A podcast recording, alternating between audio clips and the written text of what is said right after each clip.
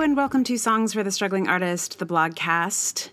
I am back from a bit of a pause in podcasting world. I was away on a writing retreat residency up in Vancouver, Canada, which was lovely and beautiful and such a great it's like I know I've written about this, but like the the like ability to to focus on one thing for a little while this does not happen very often to me in my in my artist life so the the the ability to do that um, and really like get stuck into something was such a gift so um, I thank my my Patreon uh, supporters for really being um, the the the reason for that being able to happen. So thank you to those of you who support me on Patreon, um, and and thank you just for listening. Also, that support is super super meaningful, and um, I really appreciate it.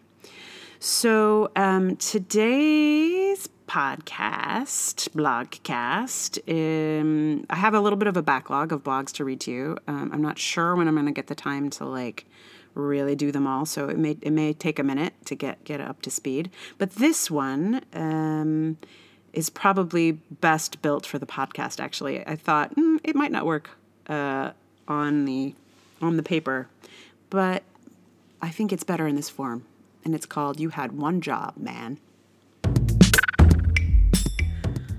I will preface what I am about to tell you with the fact that I spent much of the evening before this day wading in the mucky pool of the aftermath of the news about Louis C.K. While stand up comedy is not technically my field, it is a sister field, and therefore painfully close. So I began my days still marinating in both the horrors and the hope of this world laid bare, and I felt pretty ready to tear it all down. But that's not what I want to talk about. Just read Laurie Penny or Katie Kate Kate or Laurie Kilmartin if you want to talk about that amongst yourselves. What I want to talk about is this incredibly weird moment in an incredibly weird alumni lunch that I was a part of. In the middle of the lunch, a tall, middle aged man stood up at the mic and proclaimed that he did not have his glasses and was going to mispronounce everyone's names. His job was to point out the various alumni volunteers so that students could find us. This job should have taken two minutes. He had maybe 17 names to read. And this reading of the names took, what with the hemming and the hawing and the, oh, you see, I need my glasses, and the repetition of needless instructions, probably 10 minutes. The man had one very easy job, and he was appallingly bad at it. And you know, in some contexts, I could be very forgiving of such incompetence. If we were at a senior center, for example, I'd not have given it a second thought.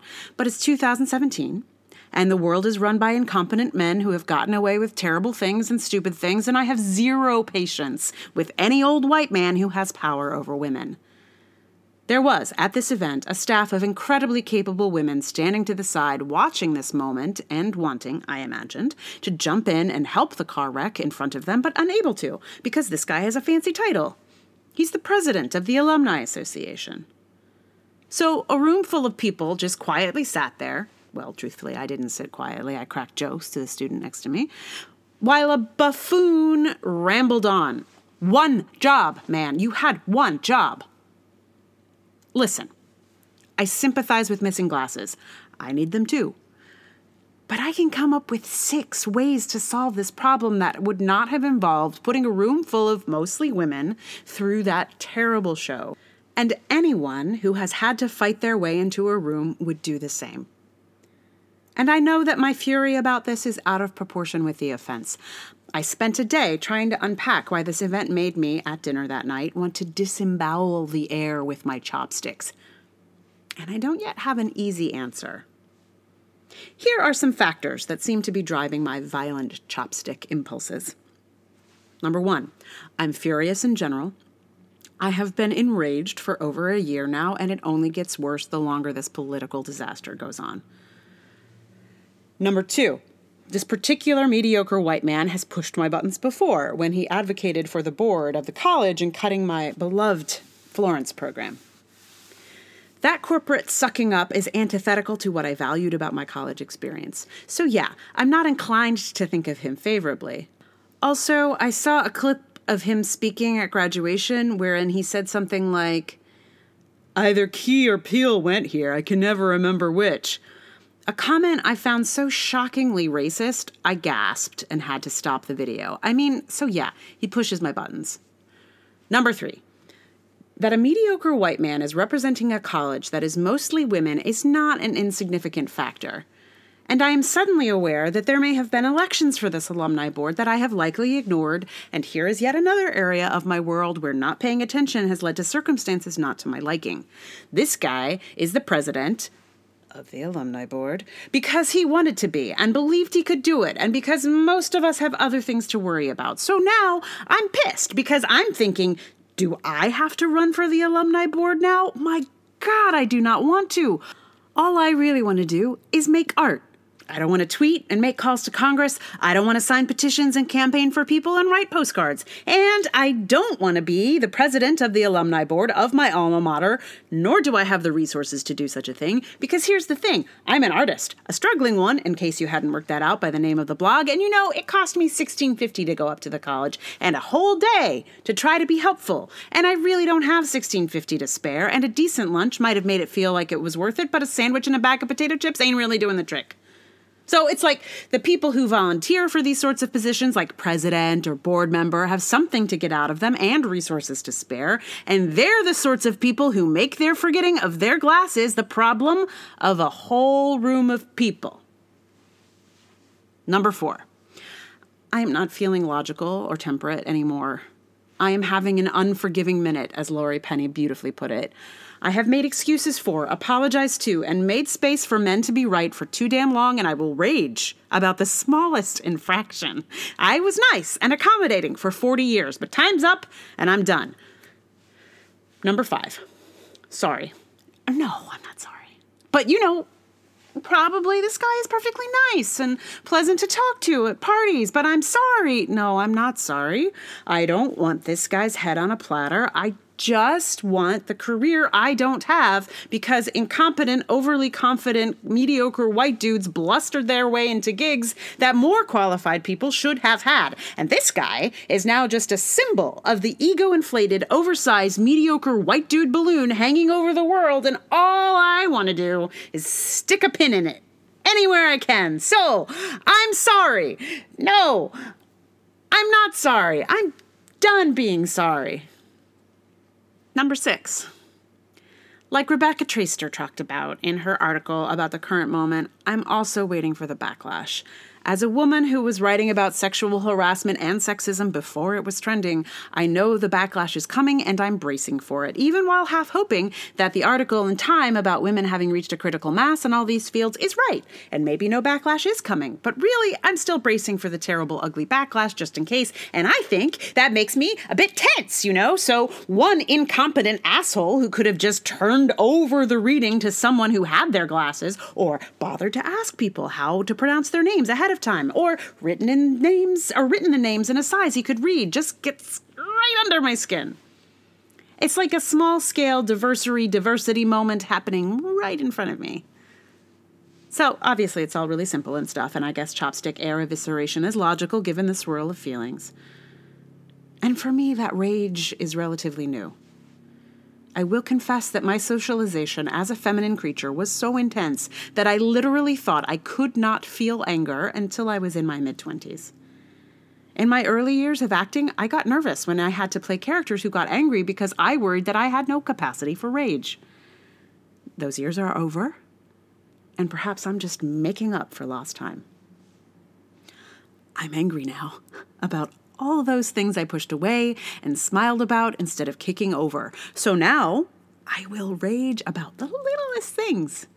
From a stupid speech to a shitty radio show, I know how to rage now, and I can feel how much more productive it can be than pushing things aside or making excuses for stupid behavior. Not that there won't be consequences for my rage, and I'm worried about those too, because, come on, man, just, I, I don't know. Bring your glasses next time and get on with it. Also, I'd like to know when the alumni board elections are. I'm paying attention now, and I use my power to vote at every chance I get. And I rage. Should I have warned you there was a rant ahead? I sometimes see on like Facebook someone was like, "Warning, rant ahead."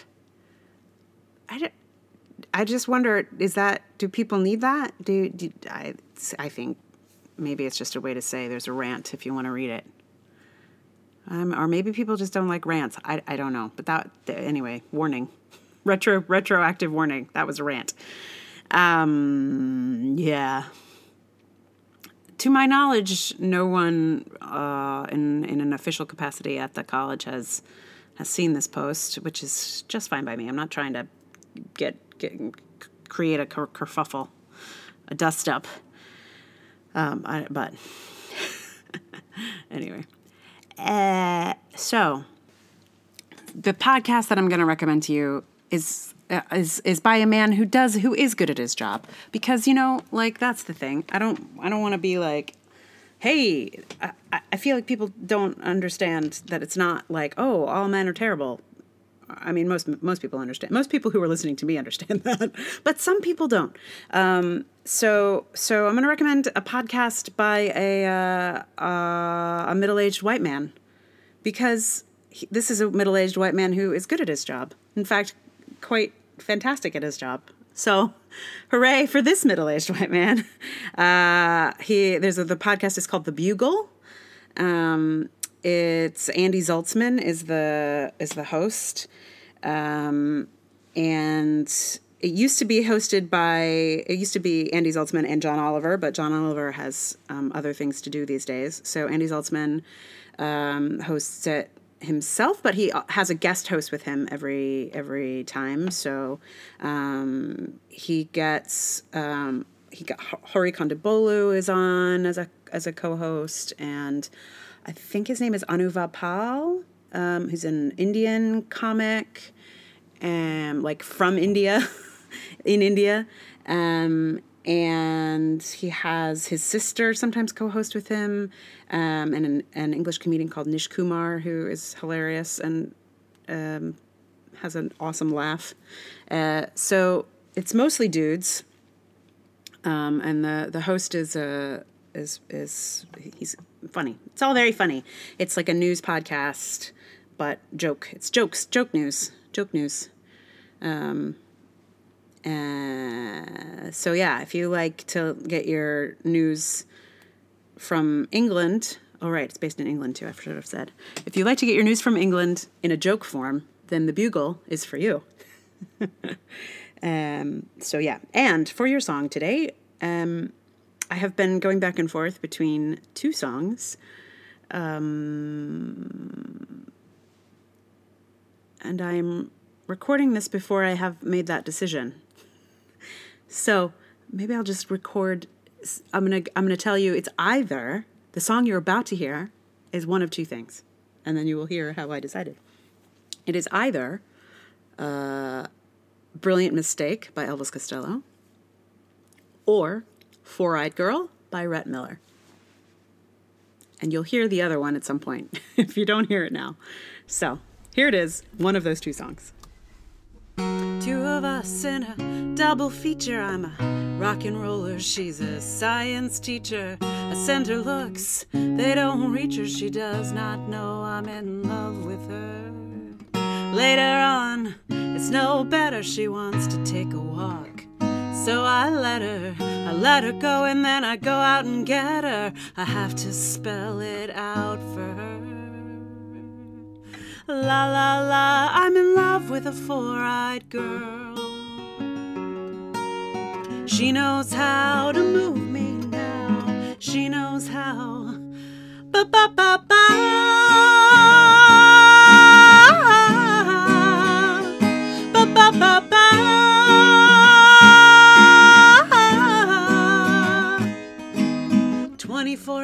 Cat says never closes. Yeah, I tell her that I love her and I don't care who knows it. What's a chick of romance or red wine and roses? She gets the picture, takes pity on me. She lets go, she makes it happen. It's a hot spell after a cold snap.